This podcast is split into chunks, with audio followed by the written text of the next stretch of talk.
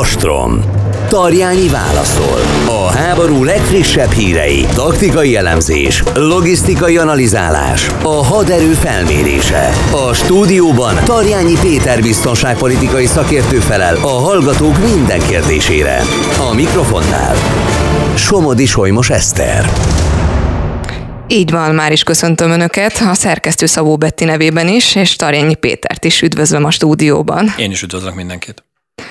Hát azt hiszem, hogy bőven van most is esemény, annak ellenére, hogy már milyen régóta tart a háború. Hogyan tudjuk összefoglalni az elmúlt egy-másfél hetet, hiszen ugye legutóbb nem volt adásunk, úgyhogy most egy kicsit távolabbra is vissza tudunk tekinteni. Ez így van, és így, hogy fogalmaztál, eléggé mozgalmas. Egy-másfél hét van mögöttünk. Azt kell látnunk, hogy igazán Oroszország egy szisztematikus támadási stratégiát választott, ami a támadási stratégia egész Ukrajna területére kiterjed. Én igazán három fő fázist, vagy fő területet, frontszakaszt jelölnék. Az első frontszakaszon ez a Luhansk, Donbassi térség, itt pokori ütközetek zajlottak az elmúlt egy-másfél hétben. Bakhmut térségében ez egy város, ez egy olyan közlekedési csomópont, amit Oroszország most már tényleg presztízsnek tekint, hogy valamilyen szinten el tudja foglalni és itt nagyon komoly erőket összpontosít, elsősorban a zsoldos csoportokat, tehát ugye a Wagner csoport küzd abban a térségben, illetve azokat az erőket, amelyek bocsánat, Herson térségéből kivonásra kerültek, ezeket csoportosította oda át, és szeretné ezt a várost elfoglalni, amit egyébként meg az ukránok teljes erővel tartanak. Hogy mennyire komolyak a veszteségek, vannak független források, például az, az ukránok mellett harcoló amerikai erők, tehát ez is egy ilyen légiónak hívják magukat, parancsnoka fogalmazta meg, hogy a környékükön lévő ukrán csapatoknak 70%-os veszteségük van, ami, ami hihetetlen nagy veszteség, és nyilván ez a másik oldalon is látható. A térségben lévő tudósítók elmondják, hogy a kórházak egyszerűen teljesen tele vannak sebesültekkel és halottakkal orosz oldalon. A központi, ez az aporizsiai térség, itt elsősorban az atomerőműhöz kapcsolódó területeken folynak továbbra is olyan fajta támadások, ezek elsősorban tüzérségi támadások, amelyek a, a, a világot foglalkoztatják, de egyébként ilyen tapogatózó ütközeteken kívül abban a térségben nagyon-nagyon nagy áttörés és nagyon-nagyon mozgá, nagy mozgások nincsenek. A déli front szakasz, amit én nevezek így, tehát hogy én ezt saját magam osztottam föl erre a három térségre ezt a, ezt a részt, ugye ez a Herson, illetve a Krímfélsziget térsége. Itt is elsősorban tüzérségi összecsapások zajlanak. Hersonban vereséget szenvedett Oroszország, ugye ők visszavonultak a Nyeper keleti partjára, ott védelembe rendezkedtek be, és próbálnak olyan fajta utánpótlási és logisztikai központokat létrehozni, amelyeket az ukrán tüzérség nem tud elérni. Jól láthatóan azért, mert várják azt az időjárási lehetőséget, amiben a, a hideg miatt, tartós hideg miatt annyira lefagy minden, hogy egyszerűen a térségben újból lehet hadműveleteket vezetni, ami egy teljes egészében másfajta hadművelet, mint a nyári hadműveletek, mert hogy a hidegben, ami jelent bizonyos helyzetekben akár mínusz 30 fokot is, egy egészen másfajta hadviselésre kell felkészülni. Egyszerűen itt az orosz technikának lehet nagyobb esélye a nyugati technológiákkal szemben, de azt mondom, hogy még egyik fél sincs ebben a térségben készen arra, hogy tényleg a nagy összecsapás megtörténjen. És én azt mondom, hogy két nagy fázist látunk. Az egyik fázis, hogy az elkövetkező időszakban, és most nagyon sarkosan fogalmazok, hogy nem történik úgymond semmi. Ezt a semmit nyilván idézőjelbe téve mondom, tehát az, amit látunk a mindennapokban, és elsősorban Donbass térségében történik fegyveres összecsapás folyamatosan. Ha sikerül eh, Bakhmutot elfoglalni a, a, a, az oroszoknak, akkor ők nyilván tovább akarnak menni, ha nem, akkor nyilván ott az ellenállás, illetve vagy valamilyen fajta ukrán ellentámadás eh, várható, hogyha az oroszok eh, kimerülnek de egyébként valamire készül, ez a vihar előtti csend van a, a térségben, ami vagy megtörténik most, a téli hónapokban, és akkor látunk valamilyen hirtelen váltást, vagy ahogy előbb fogalmaztam, egy ilyen álló háborús helyzet történik, amiben igazán majd a tavasz hozza el azt, hogy akkor az erők is ismét egymásnak feszülnek. Ukrajna egész területén, ahogy előbb fogalmaztam a beszélgetésünk elején, a, a légi támadások folyamatosan zajlanak, tudatosan teszi tönkre Oroszország az ukrán infrastruktúrát, és amiről nem beszélünk itthon, és a nyugat sem tájékoztat, hogy egyébként a teljes vasúthálózat kiemelkedő csomópontjait próbálja totálisan a földdel egyelővé tenni Oroszország. Ez nyilvánvalóan azért is van, mert hogy a nyugat elsősorban, illetve hát Ukrajna is Nyugat-Ukrajnából az utánpótlást, a muníciót mind-mind vasúton szállítja leginkább. Hogyha ez a szállítási forma megsemmisül, akkor a keleti, kelet-ukrajnai régió nem lesz ellátva, és ilyen szempontból akkor nagyon komoly utánpótlási problémákkal néz szembe az ukrán hadsereg. Nagyjából ez a mostani helyzet. Ragadtam is ki rögtön egy-egy szemelvényt, hiszen nagyon fontos a kommunikáció háború idején, ezt te is mindig említett, hogy ott is azért zajlik az üzenetváltás. Ez így van. Vladimir Putyin orosz elnök az emberi jogi tanácsának éves ülésén kijelentette, hogy Oroszország minden rendelkezésére álló eszközzel megvédi magát, a szerinte a nyugattal szemben a nemzeti érdekeikért folytatott küzdelemben minden rendelkezés álló eszközzel? Ez egy kicsit nagyon veszélyesen hangzik. Hát ez veszélyesen hangzik, nem először. Mit üzen ez? Hát az, hogy mindenre felkészültek, és hogy minden eszköz ténylegesen a saját védelmük érdekében használnak. Ez azért egy kicsit nyagatekert logika, ha fogalmazhatok így, és egyébként hazugság, mert ezt a háborút nem Ukrajna kezdte. Tehát furcsa egy olyan ország vezetőjének a szájából hallani azt, hogy ő tulajdonképpen védekezik, és védekezés miatt kényszerülnek ilyen támadásra, amikor egyébként magát az egész inváziót Oroszország kezdte. Az más kérdés, és akkor legyünk ilyen szempontból korrektek, hogy ha ezt úgy fogalmazta volna meg Putyin, hogy Oroszországnak voltak félelmei a NATO terjeszkedés kapcsán, vagy voltak területi és biztonságpolitikai, gazdasági, katonai problémáik Ukrajnával. Akkor ezzel egyetértenék, hogy ebben volt fenyegetés. 2014 előtt is Oroszország számára. De Oroszországnak nem volt szüksége arra, hogy a Krimet anektálja, nem volt szüksége a 2014-es invázióra sem, és nem volt végképp szüksége a 2022. február 24-i invázióra. És ugye ebben a beszédében példákat említett Putyin elnök. Ugye például említette a Kercsi hidat, hogy hát most azért folyik Ukrajna totális bombázása, és ezért teszik tönkre a teljes civil társadalmat ellátó infrastruktúrát, mert hogy a Kercsi hidat érte egy találat. Ami egyrészt azért, ez megint hazugság, egyrészt azért hazugság, mert egyébként a Kercsi híd ukrán megtámadása előtt is végzett ilyenfajta támadásokat. Tehát a háború első napjától kezdve Oroszország bombázza és támadja az ukrán infrastruktúrát. Tehát például a kő, kőolajelosztó, illetve olajfinomító rendszereit Ukrajnának nem most, az elmúlt hetekben, hanem március és április hónapban totálisan szétbombázta. Tehát ez tényszerűen nem igaz így.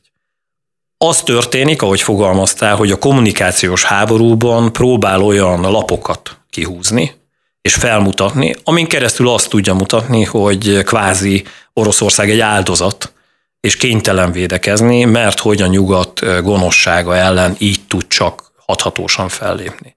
Erre egyébként nincs szükség, vagy nem lenne szükség, és egyébként én azt hiszem, hogy ezzel Putyin elnök is tisztában van. A legnagyobb kudarca a háború első, és ezt erről már lehet, hogy beszélgettünk, és Betty a szerkesztő biztos emlékszik erre, hogy az első lövés után Oroszország egy óriási veszteséget könyvelhet el. És ez pedig nem más, mint ha ténylegesen Finnország és Svédország csatlakozni tud a NATO-hoz, Svédország több száz év után adja föl a semlegességét. Emiatt, mert úgy döntött Oroszország, és úgy döntött egy személyben Vladimir Putyin, hogy megtámadja Oroszország Ukrajnát. És innentől kezdve abban a térségben most már Oroszországnak nem hisznek el semmit. És annyira félnek egyébként Oroszországtól és az orosz politikától, hogy egyszerűen Finnország is és Svédország is azt mondta, az egész társadalom, tehát ugye népszavazás volt erről, hogy mindent megtesznek annak érdekében, hogy az, ami Ukrajnával megtörtént, az Finnországgal és Svédországgal ne történjen meg. Az első puskalövés után ez a folyamat elindult. Tehát én azt gondolom, hogy egy nagyon-nagyon rövidlátó politikát tapasztalhatunk most, ami borzalmas emberáldozattal jár mindkét oldal számára, és egyszerűen ezt próbálják kommunikációs szempontból megmagyarázni. Ha egy mondatba kéne összefoglalni, próbálják megmagyarázni a megmagyarázhatatlant. Hozok már is egy másik példát. Oroszország helyesen cselekedett, amikor elindította a különleges hadműveletet, mert Angela Merkel volt német kancellár nyilatkozta, a nyilatkozata azt bizonyítja, hogy sem Ukrajna, sem a nyugat nem gondolta komolyan a Minszki megállapodás végrehajtását. Ezt Vladimir Putyin orosz elnök jelentette ki pénteki Biskeki sajtóértekezetén Merkelnek, a Die Zeit heti lapnak adott nyilatkozatára reagálva. Hát ez beleillik abba a sorrendbe, amit előbb elmondtam. és azért logikai bukfánc van benne, mert ugye a Minszki megállapodás, tehát hogy ezt megint egyszerűsítsük. Miért volt szükség a Minszki megállapodásra?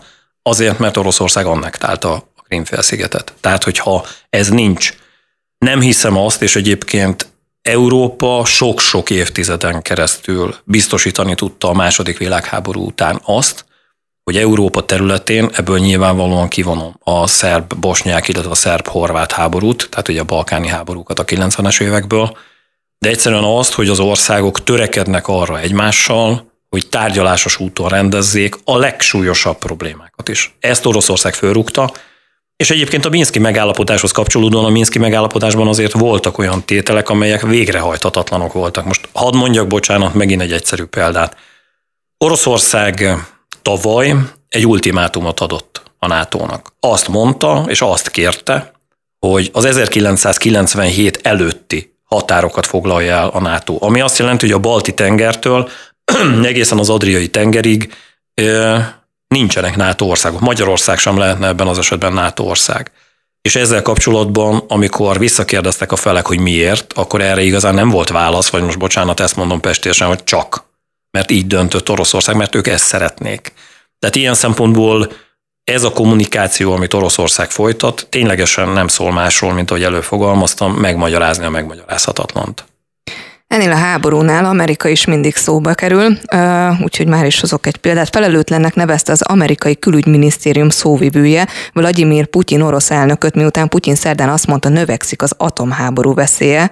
A külügyi szóvivő azt mondta, a hidegháború vége óta minden atomhatalom, köztük Oroszország is elkötelezett volt a nukleáris fegyverek leszerelésében. Ilyen előzmények után pedig minden olyan kijelentés, ami atomfegyverekkel való fenyegetőzésként értelmezhető, a korábbi eredményeket rombolja. Ez így van. Több háborút folytatott egyébként az Egyesült Államok is. Azért, tehát, hogy ezt is tegyük hozzá az elmúlt évtizedekben. Ezeknek a háborúknak egy része nevezük nevén, például Irak megszállása atomfegyverekre, illetve tömegpusztító fegyverekre való hivatkozással egyszerűen nem volt igaz. Az atomfegyverrel való fenyegetés az atomfegyverrel, vagy a fegyverhez kapcsolódó bármilyen fajta kommunikáció, vagy vélelem, hírszerzési információ, mint például, amit Irak kapcsán Igen. ugye az Egyesült Államok folyamatosan mondott a világnak, mindig egy olyan helyzetet hoz, ami elsősorban a helyzetek eszkalálódását hozza. Nézd meg, hogy amikor Irakot lerohanta az Egyesült Államok, tulajdonképpen az atomfegyver belebegtetése, vagy a tömegpusztító fegyverek meglétének belebegtetése elegendő volt ahhoz, hogy a világ lépjen. Tehát amikor valaki ilyenről elkezd beszélni, az mindenképpen rossz.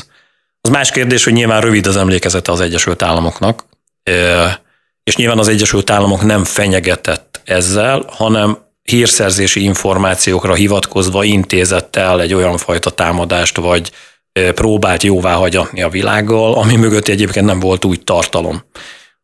Ez ugyanolyan rossz, de ennél van rosszabb, amit most ugye Putyin elnök tesz, amikor azt mondja, hogy ha ezek a harcok tovább folynak, hogyha Ukrajna bizonyos lépéseket megtesz, például Oroszországot mélységében, tehát a, a határterületeket és határterületek mélysége mögötti több száz kilométeres távolságokat is támadja, akkor bizony Oroszország elgondolkodik azon, hogy atomfegyvert vet be. És az atomfegyverrel való fenyegetés, ez egyszerűen olyan, mint a legrosszabb fenyegetések. Ugye a legrosszabb fenyegetés az, amiben egyszerűen eljutsz odáig, hogy meg kell tenned, mert komolytalanná válsz. És ezért fél egyszerűen az játékelmélet, hogy ha valaki mindig fenyegetőzik, akkor egyre inkább, és nem tesz semmit, akkor nem veszik komolyan egyáltalán.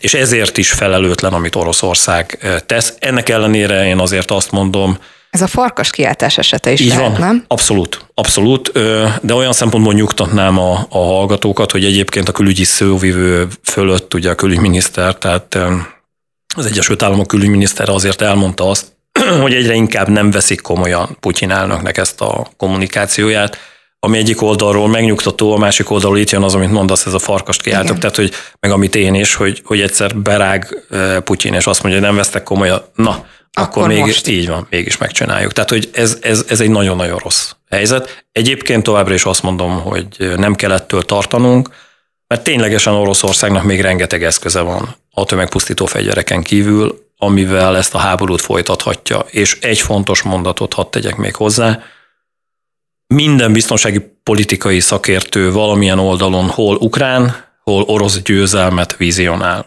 Én azt mondom, hogy én nem tudom, mert hogy nem lehet még a mostani helyzetben tisztán látni, hogy melyik erő fog fölülkerekedni, és melyik ország lesz az, aki egyszerűen ezt a háborút képes lesz lezárni. Ez az igazság, ez nem dölt még el egyáltalán. Azokat az információkat hogyan kezeljük, mely szerint ugye az ukrán hadsereg azt állítja, hogy az orosz erők a helyek besorozását tervezik Zaporizsjában? Van ilyen, tehát hogy ez, ez az ukránoktól függetlenül ellenőrzött információ. Oroszország próbálja bevonni a helyi lakosságot, és ez egy, tehát ezt megint válasszuk ketté. Tehát van a legdurvább, amikor ukrán, ukránokat próbálnak besorozni. Ez egyébként annyira nem hatékony, mert ugye az ukránok, ha fegyvert kapnak, akkor itt félniük kell az oroszoknak, hogy Igen. ellenük fordítják. Egy, kettő, szimplán átszöknek a, az ukrán erőkhöz. A másik, amikor a, a megszállt területek orosz lakosságát próbálják bevonni. Ez azért elgondolkodtató, mert például Hárkiv térségében, ahol túlnyomó részben orosz ajkú a lakosság, tehát orosz nemzetiségű, azt tapasztalta Oroszország, hogy bármennyire is mindenfajta előkészítői, hírszerzői jelentés arról szólt, hogy sóval és kenyérrel fogják majd várni a háború kirobbanásakor az orosz erőket. A legnagyobb megdöbbenésükre az Ukrajnában élő oroszok harcolnak Oroszország ellen. Tehát ezért mondom azt, hogy ez a besorozás, ez egy kétélű fegyver. Nyilván nem jó, és nem tetszik Ukrajnának, viszont Oroszországnak sem jó, és ez egy érdekes kérdést fed föl, hogy megint csak az orosz vezetés mennyire van tisztában azzal, hogy egyébként ott a végeken az oroszok nem kedvelik az oroszokat. Érkezett egy hallgatói kérdés. Igaz, hogy tárgyalásokat kezdeményeznek, hogy az atomerőmű környéke demilitarizált övezet legyen? Többször neki futottak ennek, igen, de nem jutottak még egyáltalán eredményre. Ez baj. Min múlik? Józanságon, ami egyik oldalnak sincs meg. Tehát ezt teljesen őszintén mondom. Egyszerűen a, a tárgyalás sem ukrán részről, sem orosz részről nem megy. Mindkét fél abban érdekelt, hogy ez a háború tovább folyjon, és tovább eszkalálódjon. Ukrajna ott lepleződött le ebben, amikor például a Lengyelország területére csapódott rakéták kapcsán napokig Zelenszky nem volt hajlandó elismerni, hogy ezek ukrán rakéták voltak, és minden áron azt akarták bizonyítani, hogy a NATO-nak be kell lépni ebbe a háborúba. Tehát eh, vannak olyan helyzetek és érdekek ebben a háborúban mindkét fél részéről, ami egyszerűen olyan irányba mutat, hogy ne, ne legyen még béke. És ezt ki is használják, sajnos. Tehát ezért mondom azt a hallgatónak, hogy, hogy én is örülnék, és jobb lenne egyébként a világnak, tehát biztonságosabb lenne, hogyha ez az atomerőmű egy demilitarizált zónához kapcsolódna, hogy ne legyen valami fajta katasztrófa. De ez kommunikációba használható még mindig, mindkét fél részéről, és lehet vele riogatni, mert hogy mi is foglalkozunk így adás közben ezzel. Ez a céljuk. A brit védelmi minisztérium jelentése szerint Oroszország ismét iráni gyártmányú drónokkal kezdhetett támadásba. Azt is hozzátették, hogy Oroszország utoljára három hete támadott irányi gyártmányú drónokkal. Ez kettős információ, tehát nagyon-nagyon komoly muníciós válságban szenved mindkét hadsereg. A muníciós válság alatt azt értem, hogy nincs elég lőszer. Döbbenetes, hogy olyan mennyiségű lőszer felhasználás van mindkét oldal részéről, hogy ezt egyszerűen nem tudják pótolni a felek. A nyugat sem tudja olyan tempóba Beszerzés pótolni. akadozik, vagy a gyártás sem bírja? Mind, mind a kettő. Mind a kettő. Mind a kettő. Tehát És ebben a, a legutolsó készleket, készleteket is próbálják megszerezni, kifosztani, megszerezni, megvásárolni, nem tudom, tehát, hogy mindent megcsinálni. És ebben egy tömbösödés zajlott, amiben azt látjuk, hogy, hogy Irán segítő jobbot nyújtott Oroszországnak. Viszont az, hogy az elmúlt három hétben nem voltak iráni drón támadások, ez egyszerűen azért történt, mert elfogytak ezek az eszközök. Viszont ez a hír ugye azt jelenti, hogy három hét alatt sikeresen újból bevásárolt valahogyan Oroszország Iránban, és ezek az eszközök meg is érkeztek. Ami azért furcsa, mert ezek ellen, és különösen az iráni fegyverek út, és ezeknek a szállítási útvonalait egyébként az Egyesült Államok és Izrael jó lenne, ha látná, vagy eddig úgy gondoltuk, hogy látják. De ezek szerint vannak olyan útvonalak, amelyeket egyébként ez a két ország nem tud ö, felügyelni, nem látja őket, mert ha ezt látná, akkor én azt gondolom, hogy ezeket akadályozná. De, de ez nem működik. Ez baj. A politikónak van egy nagyon bizarr információja, mely szerint Ukrajna saját fejlesztésű szovjet drónokat használt a hét elején, hogy a határától több száz kilométerre lévő orosz támaszpontokat támadja. Ez így van, ez igaz, ez az információ. Vissza kell ugranunk egy kicsit az időben. Az 1970-es, 80-as évekre történt egy olyan fejlesztés, mindkét az Egyesült Államok részéről is, tehát a hidegháború idején a két nagy tömb, ugye a NATO és a Varsói Szerződés, egyaránt elkezdett olyan fejlesztéseket végrehajtani, ami arról szólt, hogy önállóan repülő, tehát pilóta nélküli repülő eszközök képesek legyenek felderítést végrehajtani, és ezek az eszközök, mivel nincs bennük pilóta, sokkal gyorsabban, sokkal egyszerűbben előállíthatók, és egyébként könnyebb is velük manőverezni. Abban az időszakban elsősorban ezeknek az eszközöknek a távfelügyelete, távolról történő irányítása volt nagy kihívás. És nyilván a 80-as évek technológiájával ezt mind az Egyesült Államok, mind pedig a Szovjetunió megoldotta. Ilyen felderítő eszközök maradtak Ukrajnában. És itt jön a klasszikus sufni tuning, amiben ezeket a régi eszközöket előkotorták az ukránok, mert hogy ezek olyan eszközök, amelyeket nem csak kamerákkal lehet telepakolni, hanem adott esetben robbanóanyaggal is. És a 80-as években használt technológiát egy kicsit így feltuningolva, ezeket lehet használni arra, hogy ezek a, a, az eszközök, mivel kisméretűek, önállóan repülnek, majd, hogy nem olyanok, mintha drónok lennének, vagy teljes egészében automatizált robotrepülőgépek, be lehessen reptetni Oroszország területére, és nagyobb távolságokat át lehessen ezekkel az eszközökkel hidalni. Ezt tették meg, és ténylegesen ezek olyan eszközök, mint például, amit hú, mikor volt tavasz végén, nyár elején, amikor Magyarország fölött is ugye egy ilyen drón Igen. így átrepült. Igen. Ez az, tehát ez az a technológia. Ezt használták így az ukránok, fölokosították, hogy, hogy lehessen jobban irányítani, telepakolták robbanóanyaggal, és sikeres támadást hajtottak végre. Ami azért volt érdekes, mert, mert azt biztosították, hogy ez az eszköz tényleg repüljön, ez az eszköz átjusson az orosz légvédelmen, és mélységben olyan repülőteret érjen el, ami egyébként az orosz távolsági hadászati bombázó erőknek az egyik központja.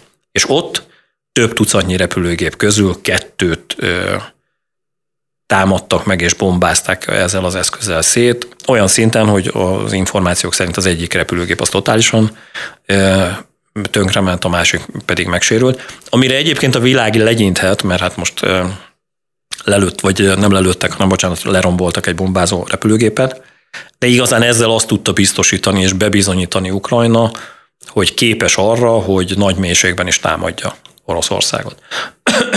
Amit azért hozzá kell tennünk, hogy ilyen eszközökből nincs sok Ukrajnának. Tehát még mielőtt itt mindenki örömtüzet gyújt, aki mondjuk nagyon az ukránoknak szurkol, néhány tucatnyi ilyen eszköze van Ukrajnának.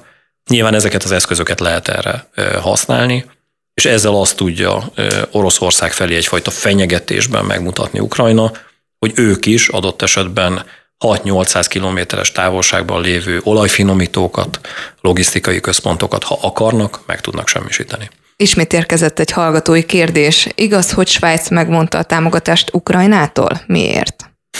Hát ez, ez egy kicsit ilyen sarkos információ. Svájc ebben a háborúban egyrészt gazdasági szempontból, pénzügyi szempontból komoly szankciókkal sújtotta Oroszországot. Tehát én azt gondolom, hogy Svájc letette a voksot az ügy mellett, viszont bizonyos fegyverrendszerek beszerzéséhez kapcsolódóan vétózik, vagy akadályozza a, a tevékenységet. Azt kell megértenünk, hogy a fegyverszerződések azok mindig bonyolult szerződések. és vannak olyan fegyverrendszerek, illetve összerakott eszközök, például a német hadseregben is, amelyeknek maga a váz része német fejlesztés, de bizonyos fegyverrendszer rész az mondjuk svájci.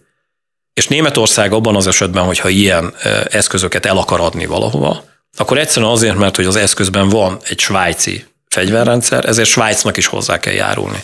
Na ebben Svájc azért óvatos, és nem jeleskedik a segítségnyújtásban, tehát ilyenekről hallottam. Az, hogy egyébként minden támogatásától megvonta volna Ukrajnát, én erről így nem hallottam. Megyünk is tovább. Az ukránok szerint az oroszok rakétavetőket telepítettek a zaporizsiai atomerőmű közelébe. Elég ijesztő ez a hír.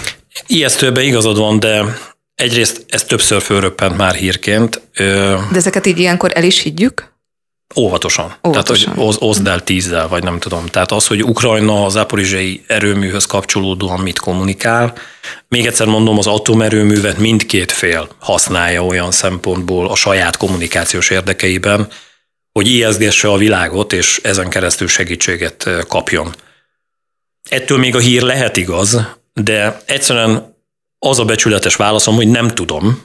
Az elmúlt másfél-két hónapban sajnos túl sokszor volt ilyen információ. Azt higgyék el a hallgatók, nézők, hogy ezt figyeli az Egyesült Államok, illetve az atomenergetikai ügynökség is. Ö, és hogyha ez ténylegesen így lenne, akkor ennek megerősített információit az elkövetkező napokban hallani és látni fogjuk. Ha ez nincs, akkor, akkor nem olyan nagy baj. Tehát, vagy tehát nem, nem történt Innen, olyan nagy baj. Ilyen esetben honnan jöhet biztos információ? Ugye azt is tudjuk, hogy a Nemzetközi Atomenergia Ügynökség ellenőröket állomásoztatott. Például ők osztanak meg ilyen információkat? Ők lehetnek például megbízható? Nem biztos, hogy látják. Uh-huh nem biztos, hogy beengedik őket. És az, hogy az atomerőmű területén vagy környékén van egy ilyen rakétavető rendszer, tehát így itt ne arra gondoljunk, hogy egy ilyen holdbázis méretű valami lett oda telepítve, hanem ezt úgy képzeld el, hogy mondjuk egy ilyen magyar, vagy magyar mobil mozgó platform, három-négy teherautó. Tehát most az, hogy három-négy teherautót... Hogy ezt észrevegyék, az... Nem biztos, hogy észreveszik. Igen. Igen. Tehát ezért mondom azt, hogy egyébként az Egyesült Államok hírszerzése ezt figyeli. Ha az ő műholdas rendszereik ezt észlelik és bejeleznek, akkor én azt gondolom, hogy erről úgy is kapunk híreket. Elsősorban egyébként Oroszország fog híreket kapni, és elmondják nekik, hogy na akkor ezt el kéne innen bontatni pillanatok alatt. De túl sokszor volt, mondom még egyszer, ukrán és orosz oldalról is ez az információ, úgyhogy én ilyen szempontból egy kicsit szkeptikus vagyok. Záporoznak a hallgatói kérdések, rögtön az elsőt mondom is. Putyin szerint további fogolycserék lehetségesek Oroszország és az Egyesült Államok között. Ezek a fogolycserék mutathatnak nyugalmi pontot Amerika és Oroszország között? Én azt hiszem, hogy az mindig jó, hogyha van ilyenfajta megoldás, mert nyilván egy ilyenfajta tárgyaláson nem csak a foglyok cseréjéről beszélnek. És az, amikor két hatalom, most egyébként ezt ne csak az amerikaiakra és az oroszokra értsük, az, amikor lehet olvasni olyat, hogy ukránok is cserélnek foglyokat oroszokkal, oda-vissza. Ez jó, mert egyrészt információkat kap a világ, hogy mi is történik, Másrészt azért is jó, mert egyszerűen a felek beszélgetnek egymással, és amikor van két fél között egy kommunikáció, az mindig jobb, mintha nincs és én azt mondom, hogy nyilvánvalóan vannak még amerikai foglyok orosz kézben, vannak amerikai katonák is, akik elmentek és harcoltak Ukrajna mellett, és azokat fogjul ejtették. Tehát ilyen szempontból ők egyfajta aduászok, amit egyébként az orosz diplomácia és a katonapolitika, védelmi politika ki is használ. Következő kérdés. Az lenne a kérdésem, hogy igaz az, hogy Lengyelország behívja a külföldön tartózkodó állampolgárokat 55 éves korig, arra hivatkozó, hogy egy hónap kiképzést kell tanulniuk a katonaságnál. Van egy képzési rend, amit a balti államok, illetve Lengyelország végig gondolt. Az, hogy ezt ténylegesen így végrehajtják-e, ezt még nem lehet tudni. Az biztos, hogy a balti államok és Lengyelország nagyon komoly védelmi változtatást és védelmi költségvetés emelést indított el.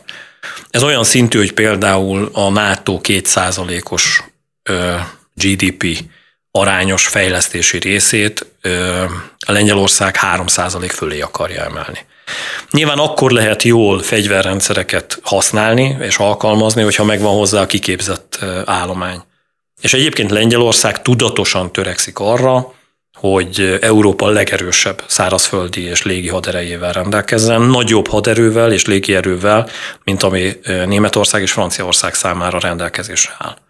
Döbbenetes egyébként, és ez, ez egy érdekes biztonságpolitikai felvetést is jelent, ha majd egyszer vége lesz ennek a háborúnak, hogy egyébként Lengyelország mellett nagy valószínűséggel, ha Ukrajna nyer, akkor Ukrajna lesz Európa legerősebb hadserege. És az, hogy Ukrajna és Lengyelország biztonságpolitikailag, diplomáciailag, gazdaságilag közösen gondolkodik, azért az egy másfajta Európát jelent. És ez az, amiben látszódik, hogy a balti államok is, különösen a, tehát ugye a három balti állam, különösen a tekintetben, hogy ők együtt gondolkodnak a lengyelekkel. Egy ilyen lengyel, ukrán és balti államok konstelláció mm, egy nagyon-nagyon-nagyon más Európát hozhat és jelenthet. És ebben van ez a fajta gondolkodás, hogy valahogyan a társadalmat is erre fel kell készíteni. Még egyszer mondom, ezek most indulnak, nem az idősekkel fogják kezdeni, hanem elsősorban a fiatalokkal, de ezek olyan folyamatok, amelyekre azért kell odafigyelnünk, mert az életünket nagyon-nagyon komolyan átformálják. És ebben a világban, hogy Magyarország hol helyezkedik el, na az egy nagy kérdés. Még mielőtt arra rátérnénk, viszont a számok bűvöletébe esnek sokan a Jó. háborúk tekintetében. Úgyhogy a következő hallgatói kérdés is erre tereli a figyelmet. Az ukránok szerint már 93 ezer orosz katona halt meg a háborúban. Ez nagyon soknak tűnik. Valós lehet-e ez a szám? Biztos nem. Tehát mindenki szépít az adatok kapcsán. Nyilván magasak a veszteségek, és ezt vegyük külön. Tehát nagyon sok esetben egyébként, és az ukránok is csúsztatnak. Tehát amikor a halottakat és a sebesülteket összevonják. És azt mondják, hogy, hogy 90 ezer halott, miközben én azt mondanám, hogy ez az adat lehet úgy igaz, hogy halottak és sebesültek aránya. Egyébként ez is egy pokoli szám. És nyilván a saját adataik kapcsán pedig... Kettő összevonva viszont akár elképzelhető? Ö, Hát most olyat kérdeztél tőlem, tehát, hogy ez egy kicsit ilyen varázsgömbös, ilyen jóslás kategória lenne. Én azt mondom, hogy a 10 hónap vonatkozásában elképzelhető. Különösen azért, mert hogy amikor támadó hadműveleteket folytat egy ország, most vonatkoztassunk el Ukrajnától és Oroszországtól, a támadó erők általában magasabb veszteségeket szenvednek el. Oroszország az első időszakban támadó hadműveleteket folytatott, tehát nyilván magas veszteségeket ért el.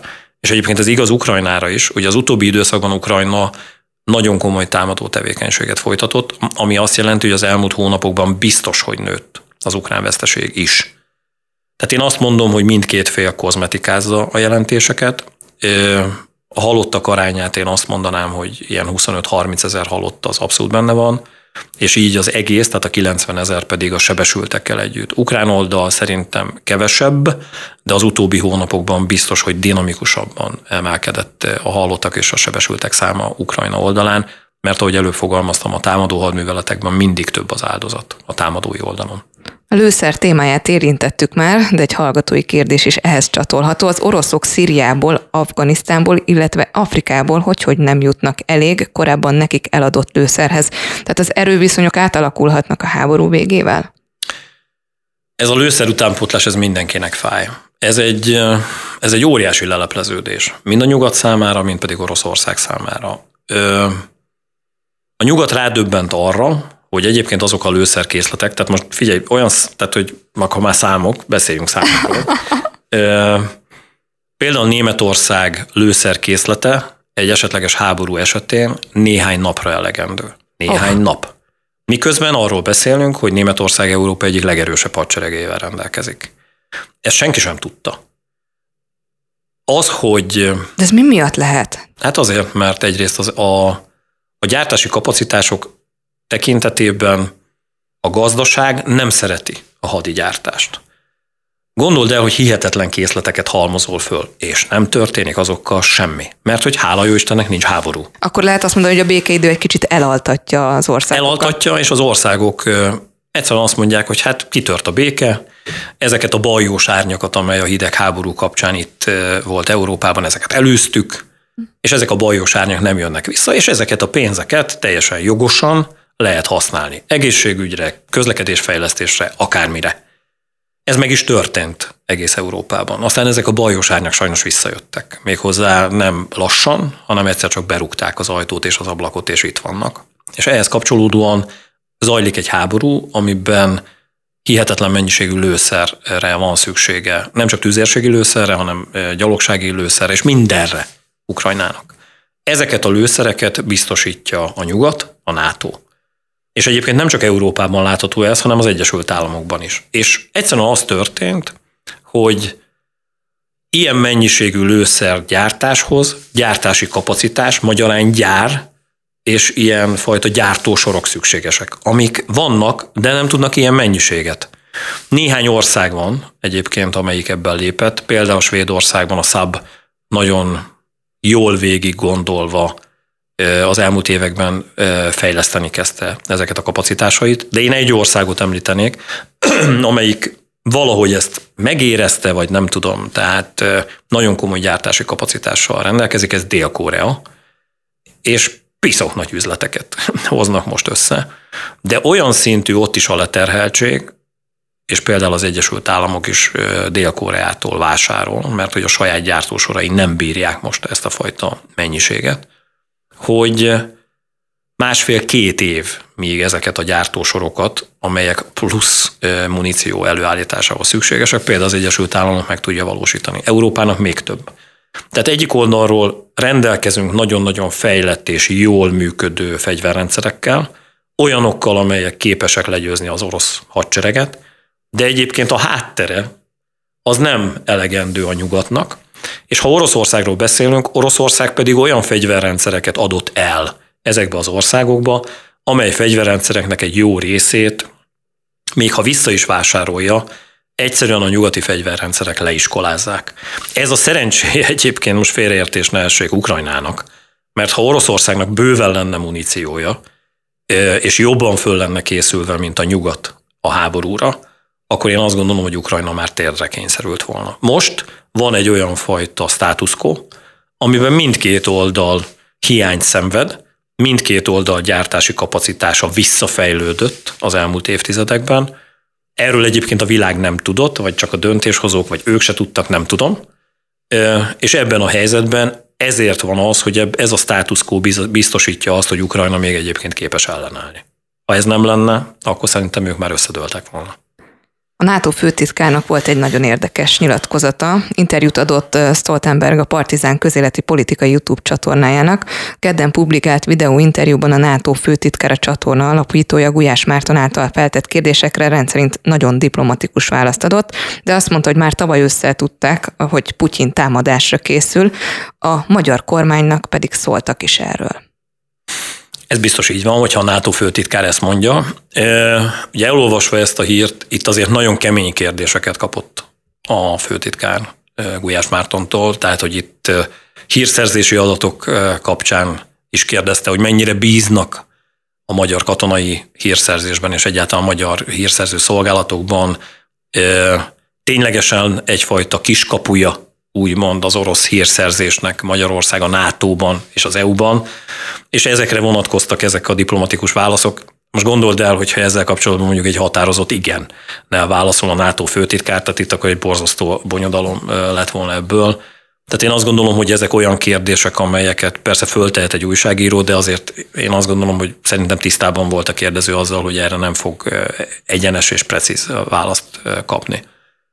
Azzal kapcsolatban én egy kicsit szkeptikus vagyok, hogy ezt a magyar kormányzat is így tudta volna, mert hogy ugye itt Orbán Viktor is nyilatkozott e- ebben a témában, és Orbán Viktor ugye arról beszélt, hogy, hogy ő ott profilozta Putyin elnököt a, a, a tárgyalás során, de azért könyvbe lábadtam egy pillanatra, tehát amikor a magyar miniszterelnök úgy érzi, hogy egy volt KGB-st hihetetlen módon egy tárgyalásnál föl tud mérni, de mindegy.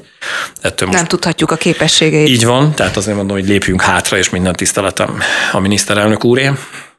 De az, hogy egyébként a hírszerzési jelentések, amit a NATO biztosított tudásával, ő ezeket fölmérte, az azért érdekes, mert hogy egyébként a Fidesz frakciót tájékoztatta, talán a Balaton mellett, vagy nem tudom, nem tudom, hogy a, hely, a helyre nem emlékszem, a találkozó után és a, a találkozóról, kisz, tehát a, a tájékoztatásról kiszivárgott információk szerint végig arról beszélt, hogy Oroszország nem fogja megtámadni e, Ukrajnát. És egyébként Stoltenberghez kapcsolódóan is azt mondanám, hogy kellő szkeptik. Tehát így, a, hogy szokták mondani, hogy a háború után megszaporodnak a hősök, az ilyenfajta háború kitörés után pedig a hírszerzési berkekben szaporodnak meg úgy a hősök, hogy mindenki azt mondja a háború kitörése után, hogy mi tudtuk, hogy ez meg fog történni. Ha tudták, és így ennyire tisztában voltak vele, akkor egyébként nem értem azt, hogy miért nem léptek határozottabban. Tehát én ebben megint kellő szkeptikussággal viseltetek.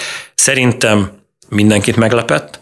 Nem a február 24-e, mert előtte már három-négy nappal azért lehetett tudni, hogy ez ténylegesen bekövetkezik de, de az, hogy ezt tavaly ősszel ilyen szinten tudta volna a NATO, és ilyen szinten tudta volna a Magyarország vezetése, én ezt nem hiszem el.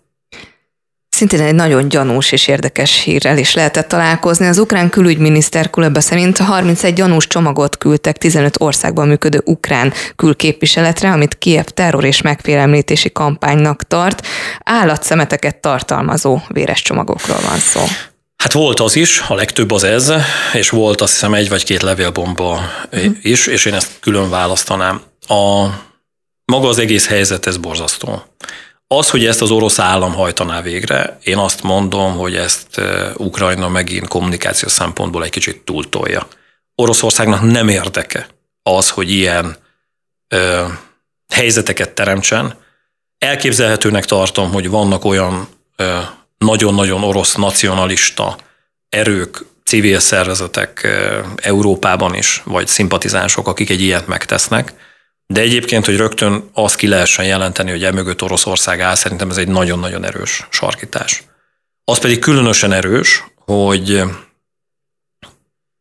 terrorista módszerrel gyanúsítsák meg emiatt Oroszországot. Tehát azt higgyék el nekem a hallgatók, hogy egyébként, ha valakit bármilyen fajta támadás, vagy megfélemlítés, vagy valamilyen fajta biztonsági kockázat okán az orosz hírszerzés veszélyesnek tart, azt levadásszák. Tehát ezt tehát ezen nincs, nincs mit vitatkozni, jó? Tehát, hogy ebben listákat tudnék összeállítani és mondani, hogy ezt hány esetben tette meg Oroszország. Én azt mondom, hogy ez egy sarkítás az ukrán kommunikáció részéről, nyilván használják ezt a, a helyzetet, ami nem jó, tényleg próbálják az ukrán követségeken dolgozókat megfélemlíteni, de egyébként ennek pont az ellenkező hatását érik el, és én azt gondolom, hogy emögött nem az orosz állam áll hivatalosan, hanem valamilyen fajta nacionalista szervezetek. A, szintén attól volt hangos a hírek és minden hírcsatorna a magyar vétó kapcsán, Ukrajna megsegítése kapcsán. Mindez egy nagyon érdekes szituáció, és kíváncsi lennék, hogy mi a véleményed egyébként, mi a háború végeztével, hogy is mondjam, A és B opció esetén milyen helyzetbe kerülhetünk? Mindenképpen rosszba. Nagyon-nagyon-nagyon-nagyon, nem tudom hányszor elmondani a nagyont. Nem tetszik az, amit Magyarország csinál. És egyszerűen azért, mert jól láthatóan a világunk változik. És ebben a világban bármi is lesz ennek a háborúnak a vége. Magyarország nem lesz határos Oroszországgal. Oroszország nem lesz képes elfoglalni teljesen Ukrajnát. így, hogy te fogalmaztál, két opció lehetséges. Az egyik opció az, hogy megnyeri a háborút Ukrajna. A másik opció, hogy elveszíti a háborút Ukrajna. Minden esetben e, rosszul jövünk ki ebből a történetből. Mert egyszerűen e, például ezt a vétót, hogy említed, egy ország vétózott. Csak Magyarország.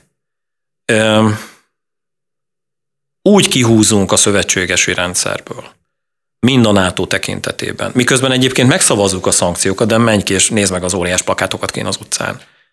Hogy, hogy megtesszük, de mégse tesszük meg, tehát hogy egyszerűen annyira kontraproduktív ez az egész. Ahogyan próbáljuk bebizonyítani Oroszországnak, hogy kvázi mi, mintha kényszer alatt tennénk azt, amit teszünk.